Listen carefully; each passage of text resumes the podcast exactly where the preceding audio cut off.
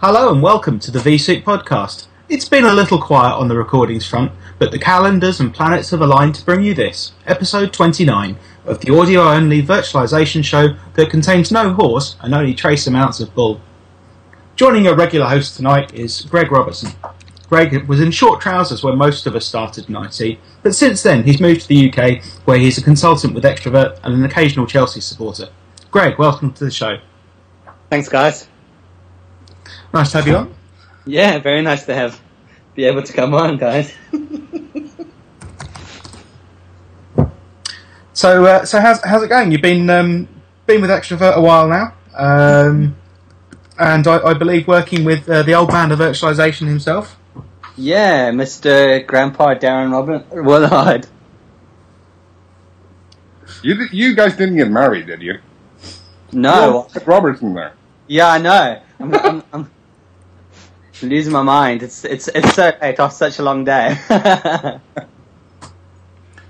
So, you, you guys pretty hectic. Have you? I'm guessing quite some of you a lot have gone off to um, partner exchange, or is, is Um, it still all hands to the pumps? Um, mainly all hands to the pumps. There's only been two of us that have actually gone. Um, so the the sales director's gone, and then one of our new joiners, he's gone because he's actually defending his VCDX. Ah, right. It's a So pretty, yeah. pretty good reason to go. Um, Yeah. I I must admit, you know, it's it's a, a show that I've never been to. Um, I've been to. I mean, they kind of do the uh, European vForum as an equivalent, but it's not really the same sort of event. Um, and I suppose it'd be interesting just to see what the, the difference in atmosphere is between it being a, a partner event and an end user one. Um, I know there's obviously going to be the commercial aspects towards the partner side of it, but part of me thinks that it could be it could be slightly less social in that sometimes people from other partners are going to be competing for the same business. So there's a, a little bit of, a, of an aspect of you know it could potentially be be less friendly, but then again, if you're with a group of people that you know from the community and from Twitter, then I think you probably tend to ignore that sort of thing. Yeah, possibly. I mean, I, I, I went to Partner Day. I'm sure uh, one of you, one or two of you guys have also gone before VMworld. And Partner Day is okay, but I, I don't know. I, I always found the, the normal sessions a lot better than the Partner Day sessions. Um, I, I don't know why. Maybe because I'm, I'm not. I'm obviously not very interested in sales and figures and things like that. So normally I like to hear about the tech. So I, I mean I, I don't know. As I I've never been to PEX either, so I don't know what it would really be like. I mean I, I saw they have quite a few cool sessions there, but I don't know. I mean whether whether it's used as a, almost a warm up for VMworld, and it's just Yeah. kind of assumed that the people that they're interested with are going to be working for a partner anyway. possibly. I mean it's. I don't know. Yeah, uh, I think a lot, a lot of the stuff they seem to be going over. I, look, I looked at some of the sessions. A lot of the sessions did seem to be ones that were even run at last year's VMworlds.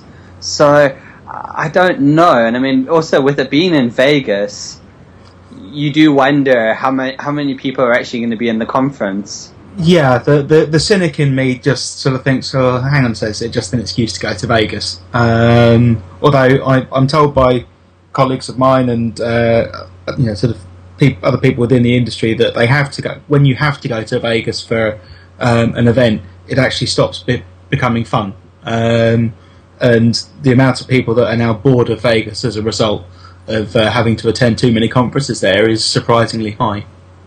Yeah, I mean it's it's possible. I mean I've I've never, I've never been to Vegas, so may, maybe maybe I would enjoy it. Who knows? Well, the first time you generally do, and then by the maybe the second time you get really tired of it really fast.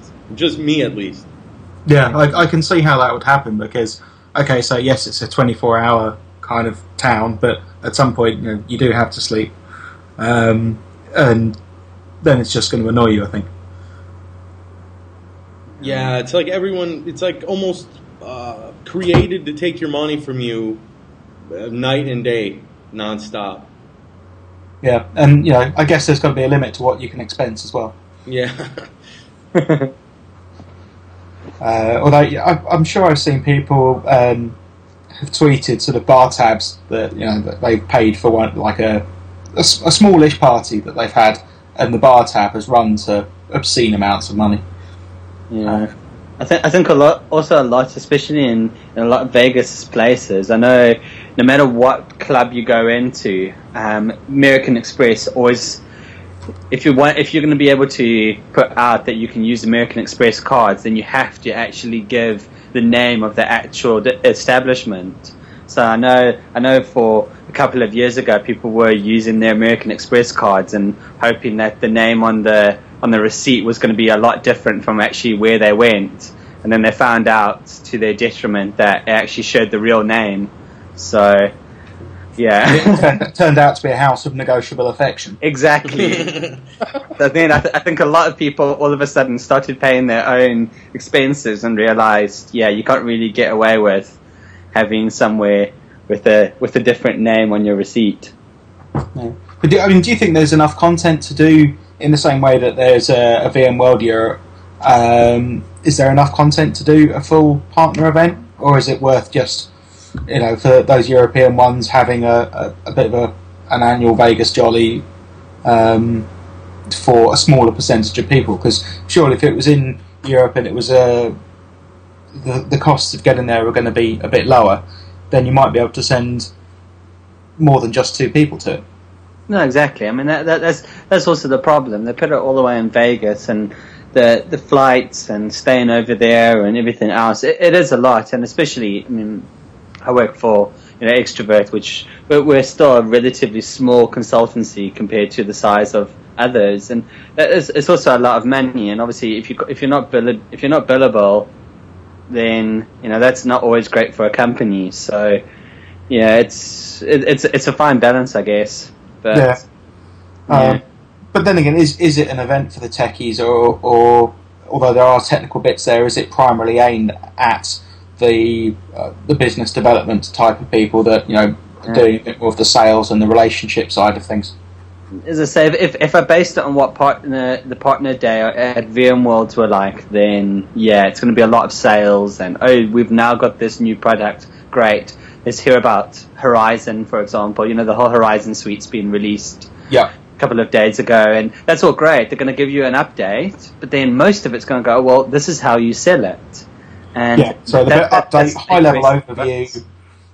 This is wonderful. You can sell it because of this, and it's going to make you lots of money, and Yeah. everyone's going to be happy. Um, whereas what you actually want is the harsh reality of how do you deploy it, um, and when you Yeah. deploy it, is it actually going to work? yeah, we- we- we're the ones that have to actually go in and deploy it. So it's it's all it's all great that you know someone hears, oh well, here's a brand new Horizon suite and it can do all these amazing things. But then you know we're we're the ones who are having to deploy it and make sure that it integrates into existing systems and things like that. So I mean that's that's normally what it is and. Uh, I, I was at VMworld last year, and a lot of people even think the VMworlds are a bit of a jolly. When you say to them, no, you know, there is some parties in the evenings, but most of the day you're actually going to sessions or you're in the hands-on labs. Yep. You know, some people don't believe you on that. Now, obviously, there are people that go to these conferences and don't go to a single session and do have a bit of a jolly, but I, I don't know. I, I, whenever I've always tried to go, I've always tried to at least get into the hands-on labs and learn new stuff and get questions answered. So Yeah, Yeah. it's definitely the place to, you know, if you have got a burning issue that you can, generally speaking, find someone to answer it. Not necessarily, you know, and depending on on uh, the the nature of the issue, might not necessarily be someone from VMware that answers it. It might be a third party vendor. It could be a hardware Yeah. vendor. Um, the chances are that you can get to talk to someone who you wouldn't normally talk to. Um, Well, yeah, I mean that's the thing you're saying about the, you know the, the partner exchange, and everybody's competing against each other. Whereas at the VMworlds, I mean, I, I, one portion I always loved about the VMworlds is obviously meeting you know fellow virtualization nerds and chatting about it, and also making those connections so that you know from a VMworld that this person's amazing at Orchestrator, and you can, you know, I mean, I guess that's the whole joy of even the social media side of it is you can actually just, you know, tweet somebody and say, hey, I remember you were really good at Orchestrator. Um, you know, I'm stuck on a client site and I have this problem. Do you have any idea? And that that's really beneficial. I've Yep. always found of knowing knowing people who are really good because you, you can't know everything. It's impossible. Whereas knowing people who are good at stuff, or having spoken to someone who's said, "Oh well, you know, I, I learned this or I've picked up that," then you, you can always tap into that knowledge. True, true. Uh, But do, do you think there is less sort of uh, cooperation potentially between, you know, if you work for reseller A and uh, someone from reseller B drops you, you know, a, a direct message on Twitter and says, "Oh, I'm really stuck with with this problem," and part, you know, obviously being a nice human being and mm. genuinely you think, well, yeah, I'll help them. But then there's sort of the the other voice on your shoulder saying, well, hang on a sec, he's being paid money for this.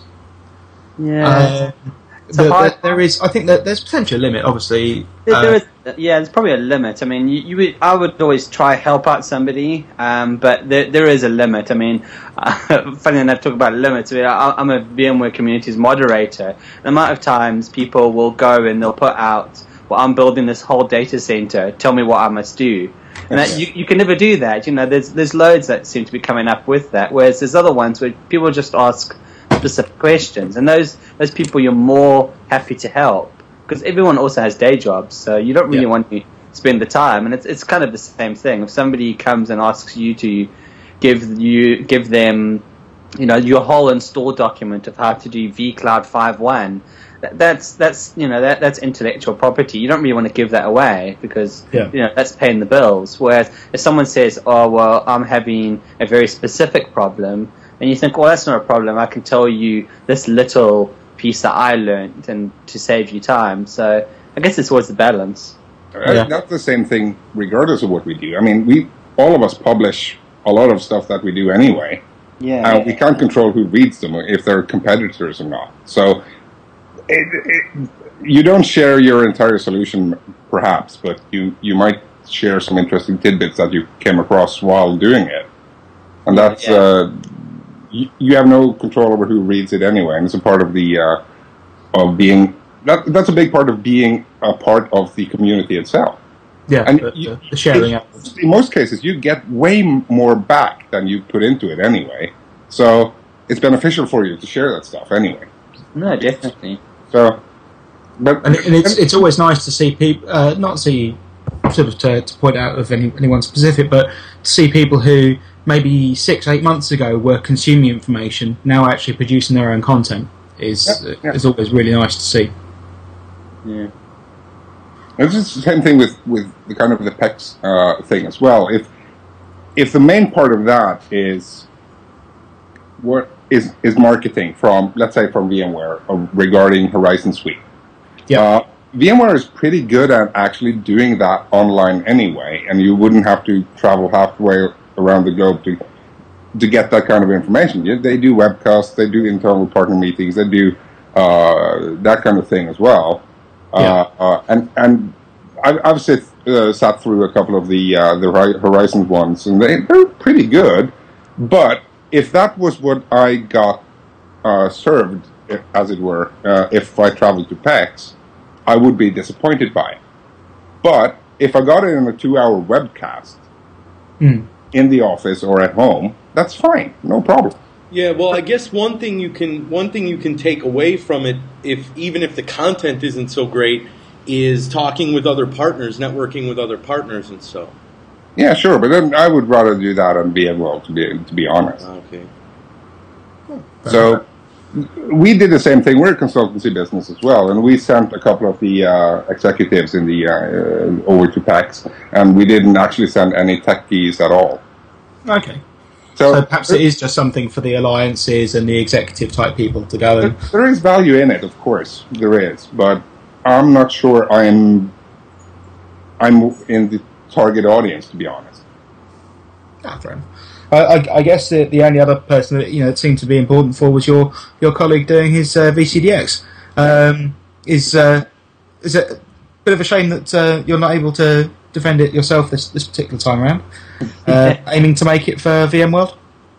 That's the aim, yeah. Um, th- there was talk of one happening happening in Frimley in the middle of the year, but not enough people were interested. So that that that is the aim. If I'll actually make it there is a whole other question. But I guess, yeah, I always try and do these things to try and force myself to learn. So that's the aim.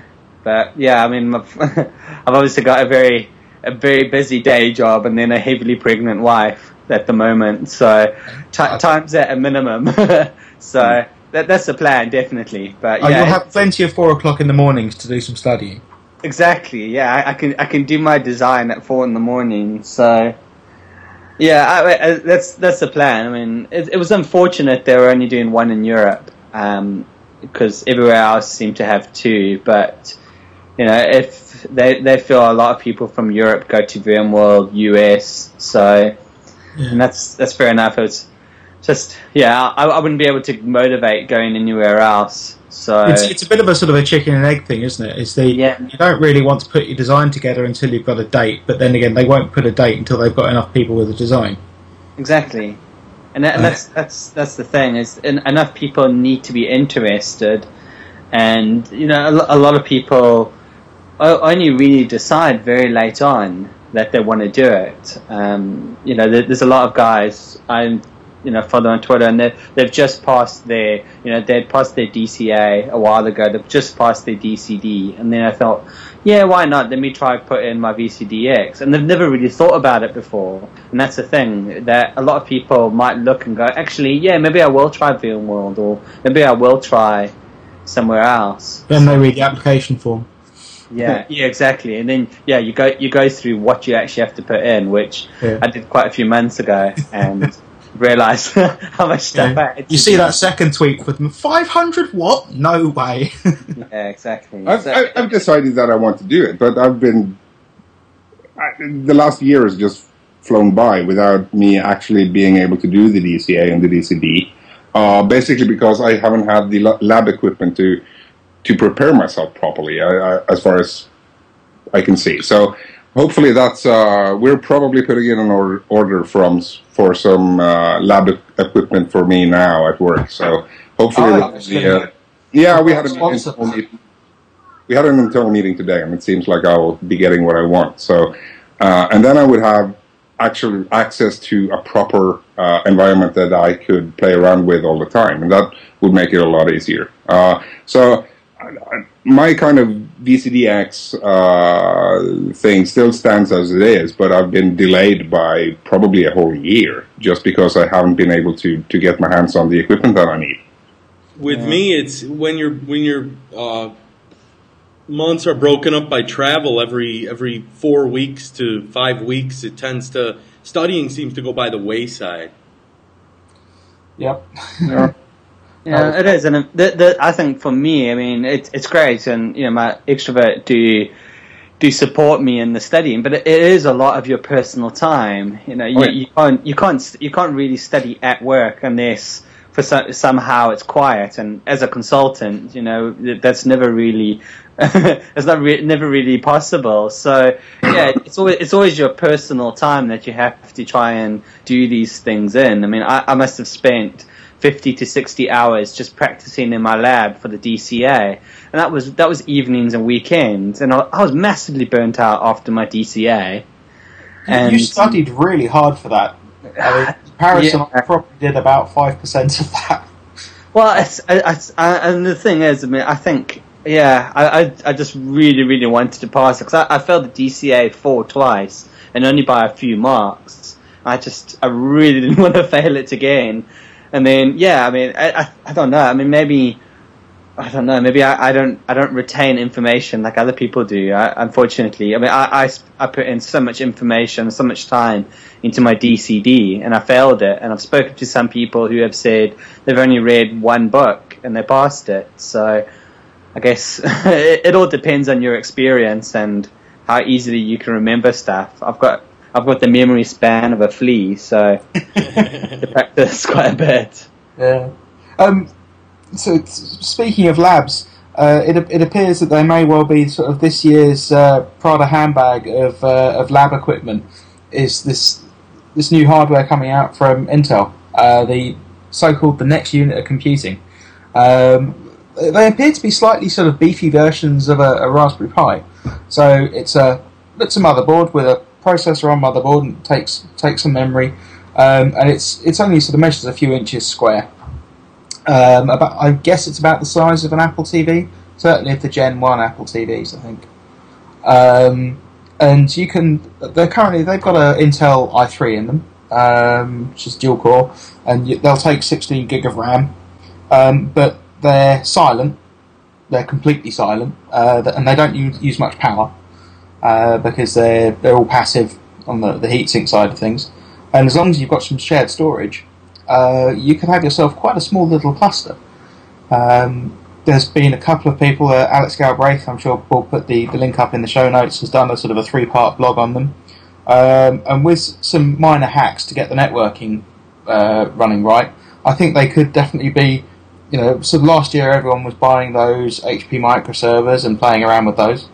Uh, I think this year people are going to be, be buying a few of those, and you'll see that'll be the giveaway at, at um, user groups and uh, you know events. Instead of an iPad, they'll be giving away these. Uh, I think I don't know whether it's pronounced Nook or Nuke.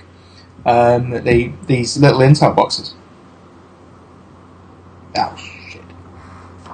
Yeah, I, I, I read Alex's posting about it, and I actually spoke to him at the last London VMware user group, and he sw- he swore by them. He he said he absolutely loved them, so they look pretty cool.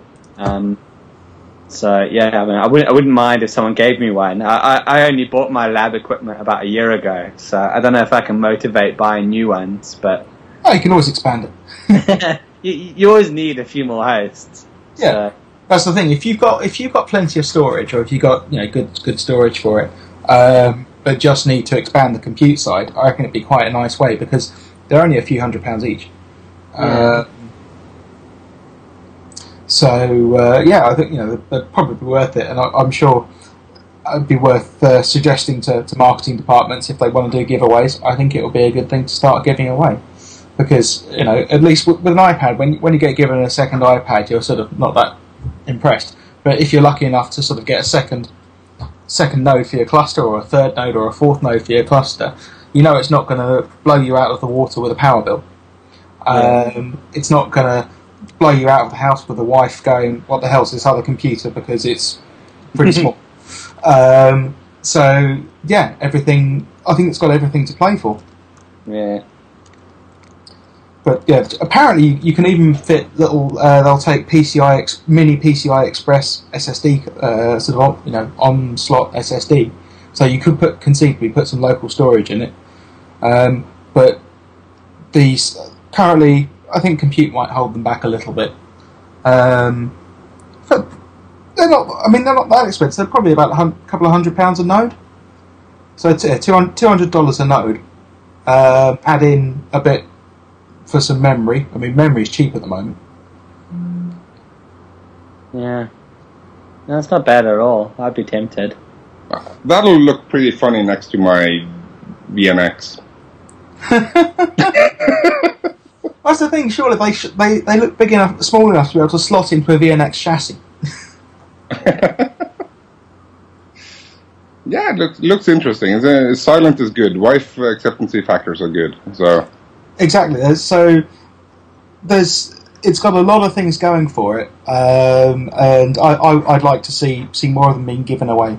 So to yeah, any any marketing departments listening in, the the hints being dropped. Okay, find find someone to start rebranding them. You know, you could have.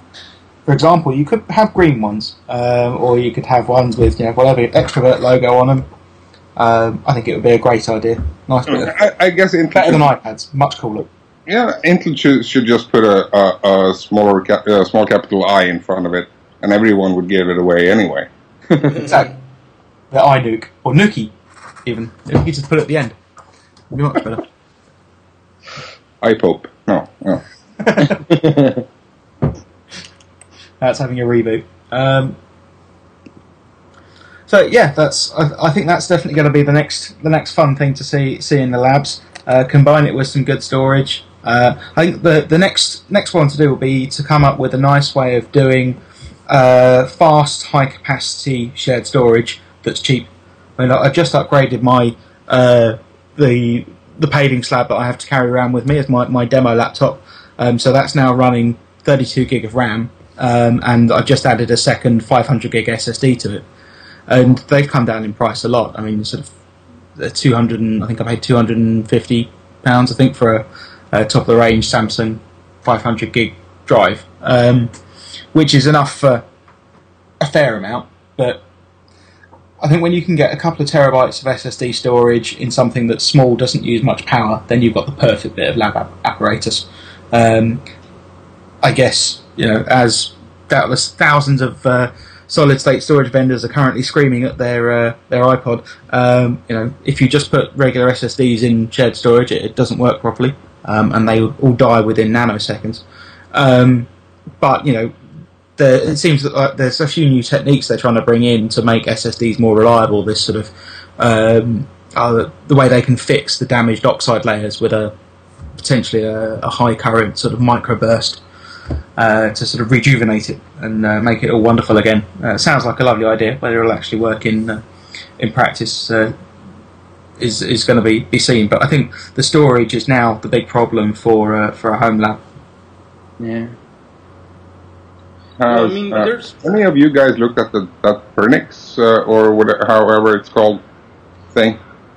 Oh, is that that's the, the guys that just came out of sort of stealth, isn't it? Yeah, uh, the VMware uh, former VMware guys doing uh, a storage deal. Yeah, um, it sounds like a way of making sort of a networked Fusion I/O.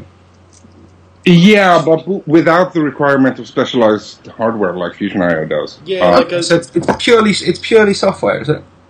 Yeah, as far as I, I could tell, I, I've, I've been in contact with them uh, trying to get um, uh, a trial version or something when it's ready, uh, and we'll see, I guess. But as far as I can gather, the point is that uh, you use uh, local SSDs or whatever in the uh, the server, and they kind of uh, do a storage hypervisor kind of thing inside of VMware and re- redirects the storage traffic through that layer and reorganizes it before it goes out to the actual array. And, Okay, so that's using SSD as an I/O cache rather than using. Um, I'm reminded of your. Uh, in fact, I had to show someone your blog article the other day about using uh, SSD as host cache, ah right, yeah, um, and you know, and how you can get more memory than you would currently do. Yeah. Um, but yeah, using it as an I/O cache, I, I guess, is a slightly different uh, different kettle of fish. yeah. But you, you accelerate the writing, uh, especially the reading, um, and then you just upload it, uh, put it back together, and then stream it down to the actual storage array in the back back end of it. Yeah, and they're calling it something. It was a really long description, like software defined, server side, and a few other things there. But uh, yeah, it's inter- definitely interesting. It's a, Yeah, we, we had a Twitter discussion regarding that and V volumes, didn't we, Chris? That would be uh, doing vVols on top of and having something like that in the front end of it. Yeah. That looks really interesting. Yes, no, I mean that would cer- certainly accelerate things. As uh, said, uh, came across someone who who possibly grabbed firmly the wrong end of the stick when it came to the whole sort of VVols thing, and they were provisioning a data store per virtual disk, which Oh. is pretty unique. Uh, um, and they seem to be happy enough with it, but I dread to think what happens if they've got to try and pro- provide more, um, actually more VMs in this particular environment because they've got 300 odd VMs um, across 19 hosts um, in six clusters. Okay, so let's let's count storage paths.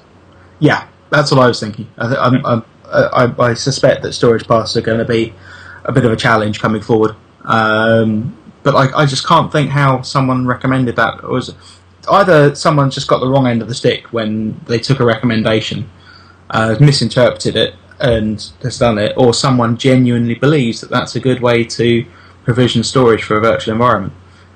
Um, particularly as this was coming, I believe they were using a VNX, so that would that wouldn't have been file, would it? Uh, You wouldn't have had separate NFS stores for each each volume. I hope, uh, because well, you'd run out of NFS stores even quicker, I think. Um, but yeah, trying to provision a separate LUN per volume, which I suppose you would have done in the olden days. Um, but you know, it's the, the whole benefit of virtualization you're kind of lost out on. Yeah, at, at least the consolidation part of it. So yeah, uh, that it's it's interesting how people read stuff at times. Um, and sometimes you just get this kind of curveball that hits you from the from the side, where something you've never considered an actual way of doing it is somehow so, so somehow something that someone has set up, and you it, you just don't understand why. Yeah, That uh, that's a part of the uh, the fun part of being a consultant is trying to Oh, absolutely. figure out why are you doing that. And you know, sometimes it, it will be for reasons of, of sheer brilliance that, and you kick Yeah. yourself thinking, "Well, why hadn't I thought of that?" Sometimes it's the other end of the scale, um, Yeah. but it, it's when it's the first one, it's actually quite a kick to find out. Yeah. Why didn't I think of that? That's fantastic. Yeah. Um, which which is always a lovely thing to see. Yeah, speaking of uh, speaking of brilliance, uh, I was on the uh, the APAC uh, community podcast here last week, which uh, is recorded live, just like the VMware Communities one, um, using TalkShoe. Uh, we also record vSoup live, uh, of course, but the thing is, with TalkShoe, uh, just about anyone could enter the uh, the chat room, and uh, in this case, uh, we got a bunch of uh, I don't know how to put this. Um, weird characters into the chat room, uh, speaking about uh, mine and Mike Laverick's mother, amongst other things, uh, while we were actually talking. Um, and that's uh, it, it's interesting to try to keep your keep your head while talking uh, serious stuff when people are actively trying to sabotage you and get their own political message across. So I- I'm glad we're recording this live, but I'm glad the uh, the chat room aren't isn't live while we do it. Yeah, that would certainly be, be something a little bit different. Not everyone gets uh, gets a podcast uh, fully invaded. Um, And we had them on the call. We had them in the chat rooms. It, it was um, it, it was interesting. mind So you, I'm, they- I'm impressed they managed to connect to TalkShoe. I could never get on. but were they actually talking, Christian? Uh, yeah, uh, basi- before we recorded, uh, we had one of the guys on talking, claiming he was an IT guy, and uh, the Wikipedia Wikipedia article about him wasn't related to uh, his message uh, okay. until his next question came along. Uh, but that was before we, we actually recorded anything. So uh, we we ended up uh, getting them kicked out of there. But we had a couple of connections done to the call while we were talking, uh, without anyone being able to say anything. We they were able to to create a bit of background noise um, and that kind of thing. But uh, other than that, we ended up actually being able to to mute everyone except the ones who were supposed to be talking. So. Yeah. But it's a it's kind of kind of illustrates the perils of doing things live, I guess.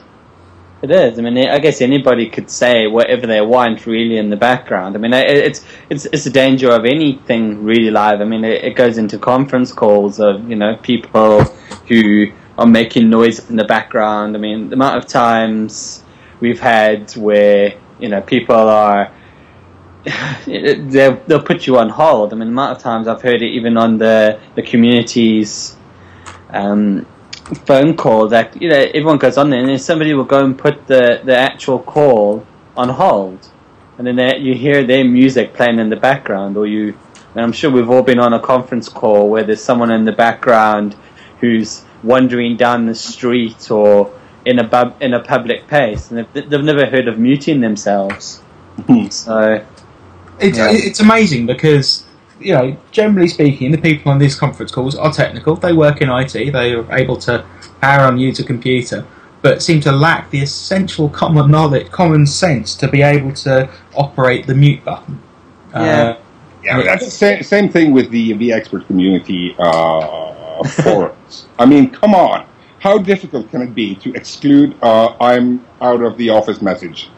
Um, That, that is I'm that is ballistic on one that. because the the uh, it's as I say, I'm I'm a VMware moderator on the communities, and that there there is actually an algorithm that is meant to pick that up, and I know it does pick it up quite a bit. But So yeah, it- it's strange. The vExpert ones seem to get through. I don't know if that algorithm isn't actually applicable to it, and the problem is is all the all the moderators can't actually remove those. Only the owner of the VExpert community can actually do that. So those those links get actually left there for quite a while. That's annoying, but it, it, it's a kind of basic thing that you would think that people would. Uh, okay, you forget it once, but then you see all the other ones piling up in your mailbox, and you Yeah. think, okay, perhaps I should check that on my own out of office message. Exactly. Perhaps that should should kind of trigger something. I mean, it's the same same thing with conference calls and people doing whatever um they're doing. Uh, I don't really care what they're doing. Just mute yourself. Come on. Look on the bright side, it could be a Google Hangout. You'd get to see what they were doing as well. Yep, Yeah. another reason we're not doing video. Well, it's it, it is. I mean, it's it's. I was on a funny enough for that Horizon Suite. I was on an early access blogger program for it, and even there, at one point, they actually had to stop talking because somebody was making so much noise. and it- it's astronomical that you know this is this is even this is really in depth. Like IT people who have been, you know, included and invited onto this call, and there's people making loads of noise in the background, and they're it's, it's unbelievable. I mean, you would just yeah, you would think that IT people would know to mute themselves. I mean, it's I don't know. It it, it defies my mind that people can't think about muting themselves on these things. And I mean, I've been on far too many conference calls where yeah, people are doing stuff in the background. And I, I know there's some people who. You know, I probably shouldn't say it, seeing as my wife's heavily pregnant. But you know, I, there's a lot of people that have their kids screaming in the background. Now, I know you can't control if your child walks in and makes noise and you're talking. That that's understandable. But it's it's that persistent one that I just can't understand. Yeah, yes, just- uh, there's, there's been times I've, I've been on customer calls and uh, you know doing doing daddy daycare at the same time, and then midway through a customer call, my three year old daughter will run in and go, "Daddy, I've done a poo," um, which always goes down fantastically with the customers. Um, Yeah, that, that's fine. You know, that kind of stuff you can't control. And everyone understands. You know, people work from home. You know, well, not not not if you work for Yahoo, but Yeah, unless unless you work for Yahoo, where they have no conference calls, they are called meetings, um, and you have to stand in a room. exactly. You're, you're not allowed not allowed to have your children around. You know, it's yeah, it's. I mean, that that's understandable, but yeah, some people just take it too far, and then it gets crazy. I mean, I I, I do the the EMEA vBrownBags, and I, I mute most people, and then say, well, you know, if you want to talk, raise your hand, because I just can't handle the noise. And also, if you're recording it live, which I do for the vBrownBags. You know, I I don't want to have to go through and remove things, and it's it's a mission to try and do that. And especially if somebody's busy talking about something, you don't want to cut the presenter actually giving a good bit of information. So, yeah, I just mute everybody, and then if someone wants to ask a question, I'll unmute them, or else it's just chaos. Yeah, oh, it's definitely so yeah, jumping very quickly back to you know the the new luddites of uh, Silicon Valley, uh, Yahoo. So Yeah. what do you think about that? I mean, the whole so uh, Marissa Mayer has said that no one can work from home, so there's no remote working because apparently that will work better when we're together. Um, this is presumably because Dropbox doesn't exist, Skype doesn't exist, conference calls don't exist. You know, any other form of remote working, they don't exist. Um, I, I find it unbelievable, really. I guess Yahoo doesn't believe in the internet. Well, presumably not. Perhaps they've just got a really dodgy connection or something. Yeah, probably. I don't. I don't know. Uh, since they're pretty much failing on the internet, they might not trust it. I don't know. Yeah, Yeah, but, you know, it's crazy. I mean, working from home, people, people when they get used to working from home, treat it as a not so much a, a right, but it becomes a very, very important part of their, their work life balance. Um, so much so that if you try to take that away, I, I know plenty of people who've had a similar thing um, condition put up, put upon them, and they've started looking for another job pretty much I- the second I- that meeting finished. It, it it it actually finally dawned on me. That's why the Pope is resigning. Yeah, He he was no longer He- allowed to he- go home. He's got to go to church every mass. Sunday. He's been banned from doing mass from home, or the room of his choice in the Vatican. But, but anyway, uh, that must be why. Okay, so the next logical step is. Speaking of conspiracies, does Yahoo run. You reckon there's, there's a secret Yahoo uh, conspiracy to run the Catholic Church? yeah, I think so. That must be why. Yeah, it's entirely possible. but yeah, you know, I, I just think, think it's insane, particularly for an internet company. I mean, a lot of people work from home because they live a long way from the office, uh, and they only took the job because they could work from home. Yeah. Yeah, well, the, there was same for that Yahoo one. That a number of people, you know, when they were actually when they were actually, um, you know, applying for the jobs, one of the benefits and things they asked for was the ability to work from home. Now, you know, there's always some people that just want to be able to work from home one day a week, and that Yep. that ability is really important. I mean, especially if yeah, you've got a young family, or yeah, you you you you, you have a long distance to get to work and back. I mean, they were saying it of wouldn't impact that many people, but I I would imagine it would impact quite a few people, especially for an IT company. It's ludicrous. Yeah. Yeah, I mean, mind you, um, perhaps Ed, you can comment on this. That I'd say your average North American probably commutes a lot further than your average European to work. Uh, yeah, yeah. Generally one hour minimum. Wow. Yeah, you see, I, I would consider an hour, But- an hour is not something. just to play devil's advocate for a second, I, I have seen in the past, and so uh, where people take working from home is not really working. And Yeah. I mean, a few.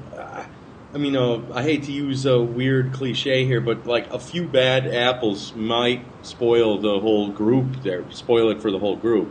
Yeah. Yeah, i- is that a problem with remote working, or is that a problem with, with work ethics as a whole? Well, in in Switzerland, they would say that's a management problem. Ah, come on. you know, I mean, well, sure, but um, the thing is, is if you force someone to sit at a desk, um, yeah, they might screw around, but when you come up to them to ask for something, they're available. it's pretty hard for them to ignore you. Yes, yeah. We, there, there's been situations where they're like, "Yeah, I'm working from home." They try to call, no answer, no answer, no answer. Maybe two hours later, there's a response.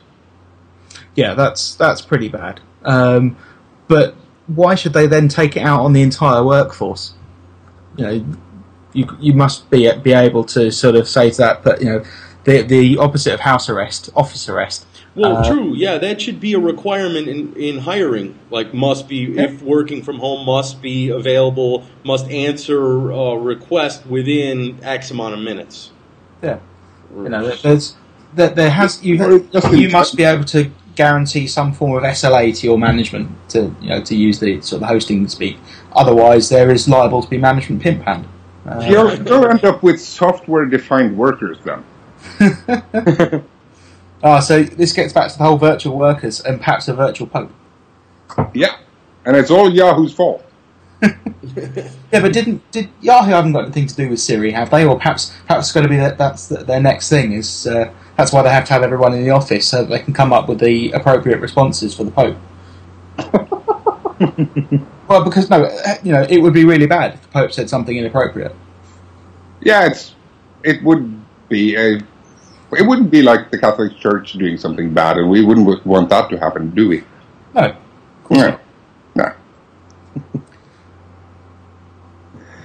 Yeah. I, I, I, just, don't- I just don't understand why they, they feel they, they have to get people working from home. I mean, uh, the, the thing is, I mean, I, I've worked where it was it was on I was on a support desk, and they, they would they would actually want people to um, to actually be on OCS. And if their thing actually went to away, and they, they would have it set that if somebody wasn't moving their mouse for about a two about a two minute period, then they would actually that would go to away, and they would actually get in trouble for it. And I mean, I don't know if the manager would actually sit there all day paying attention, but they would notice if one of their people changed. I mean, I don't Yeah. know. yeah, that's quite bad. I mean, that, Back in the day when I was doing support, I used to have managers come to me and say, "Hey, can you, can you check on employee X and see if they're actually working on when they're connected to VPN?" Yeah, I've had that quite a few times. Is it this this person's working from home? Can you actually tell me when their VPN started and when their VPN finished? Yeah. So that you know, and it is. I mean, that's the thing. People go, "Oh, well, I'm working from home," and then they actually look and they, they I've had it loads of times where people have said, yeah, you know, can you can you actually monitor this and find out, you know, did did this person actually do this? Did they actually send any emails? Can you tell me how many emails they sent that day? You know, if there were somebody who's I meant actually to- don't think like that would be. Uh, I don't think that would be legal to do in Norway. To be honest. Yeah, I mean, surely that's software defined torture or something, isn't it? Well, it's- yeah, it's, No, I, I, I, I don't think uh, we we can do statistics and we can do uh, logging and stuff like that, but I don't think we would be allowed to uh, to actually use those to in uh, to measure uh, productivity in any sort of way, uh, and we would have to anon- anonymize it anyway. yeah. Well, Norway and Switzerland, yes, but I would say the U.S. and the U.K. probably function the same uh, in that respect. That Yeah. everything Yeah, is if, if if you send an email, that's company property. That that type of type of deal. You know, the thing is, in Norway, if you send a, a, a an email with uh, your first name and last name in it, it's private. Yeah, same in Switzerland, and it's actually illegal for you to look at anyone else's mail. Like if we wanted to, if we had some kind of reason that we needed to look at an employee's email, we need a, a court order. Yeah, we don't need a court order, but we need to actually inform uh, the the, uh, the owner of the email, and they uh, would be allowed to be present and have a representative with them while we do it, and we would have to specify uh, beforehand what we're looking for. Okay, well, in a lot of these situations, we have uh, we've had uh, had it where the employee is no longer available Yeah, for whatever reason, and then they need Pushed to them off a mountain or something. Yeah, yeah, or just did a pope, ran away. pull the pope. but So let's not start pulling popes on these. Come on, guys. yeah. It's bad enough that Chris has a, a, a, a n- oh sorry, uh, bad enough that Gregg has a a, a spider named after me. Is I'm scared spider of really those. named after you, dude? yes. Yeah, well, Gregg claimed it was. I don't know. I haven't met it. I, I won't meet it either. So It's possible I'm- that was the same spider in my pants in Vietnam a couple of weeks ago. Saw you and recognised as an old friend. yeah. Oh, Christian! Wow. I'm glad you didn't bite my balls. I can't remember. Did we have we previously spoken about the um, American guy that outsourced his own job? No, we haven't. But I also heard about that guy. Yeah, uh, I, I, I, I couldn't remember. It's been so long since we covered it, whether it was on the, the last episode or not. Uh, but you know, speaking of working from home, perhaps the Yahoo CEO is, is paranoid about someone doing what this uh, guy in the states did, who uh, he was paid something like you know hundred thousand a year, and he uh, spent twenty thousand of that outsourcing his own job to But, China. But the, the funny thing is, is this guy did it from the office. Yeah, He was Well, sitting he- at the office every day. Yeah, he went. Um, so he mailed his SecurID token to. It was. I think it was a web developer or something like that. Mm-hmm. And he mailed his SecurID token to this developer in China that he was paying twenty percent of his salary to, um, who would then VPN in and do his work for him. Um, whilst he went into the office, and I believe the newspaper article said, you know, watched YouTube and cat videos. Um, pretty much all day. Well, come on, cat videos are a classic. to be honest, I watch cat videos half of my day, so True, yeah, they're an essential essential part of uh, a modern working lifestyle. yeah. But, It- uh, it- it- your your cat videos are a little bit different from everyone else's. Maybe Uh, they they come under specialist, I believe. But yeah. niche, very niche cat videos. But Well, of the only reason they found this out was that they were doing some firewall log checking, and they, you know, the firewall log said this guy was VPNing in from China when he was clearly in the office. Like this isn't right. So they did a bit more of an investigation, and, and yeah, found out that it was just someone happily working away, allegedly producing quite good results. Um, and funnily enough, he's no longer working for the uh, the company. But Yeah, uh, the, the crazy thing is, is that he had actually gone and he had outsourced it, um, back out to China, but he'd actually outsourced it to a team of like Indian develop, uh, not Indian, deve- Chinese developers. And I mean, Oh, that's, it's more than just a one man band, was it?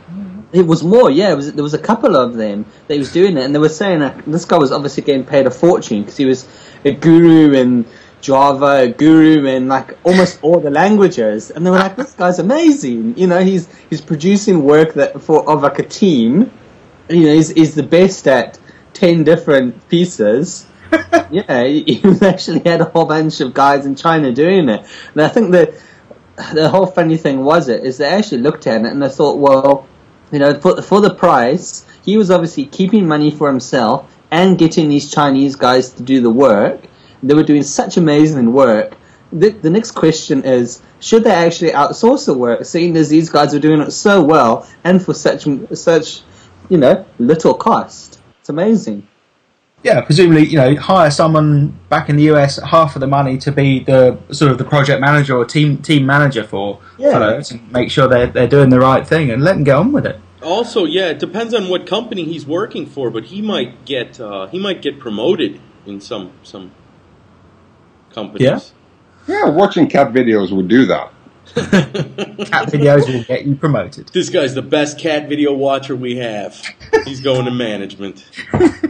He's a guru at That it, is some and he can do graphs. That's senior management right there. But, but the thing is, it shows genuine ingenuity, though. Yeah, He's management material all the way. Yeah, hell yeah. He's better than some past managers I've had. more more involved. At least he's in the office. Yeah. He could work for Yahoo. Or the Pope. well, yeah, with that final um, Pope mention in mind, let's wrap up for this uh, vSoup. It's good to be back. I forgot the number. is. I'm all poked out, so that's fine. Yeah. I forgot the number. Guys, you got a number? Uh, it's twenty nine. Okay, yep. Thanks for listening to vSoup 29, and uh, thanks for uh, thanks to Gregg Robertson. Glad we finally got you on here. Cheers, Aiden. Thanks for bringing me on, guys. Thanks. So um, we'll see you next time. Hopefully sooner than uh, than later. And as usual, you can check us out on Stitcher, iTunes, or vsoup.net. Thanks for listening.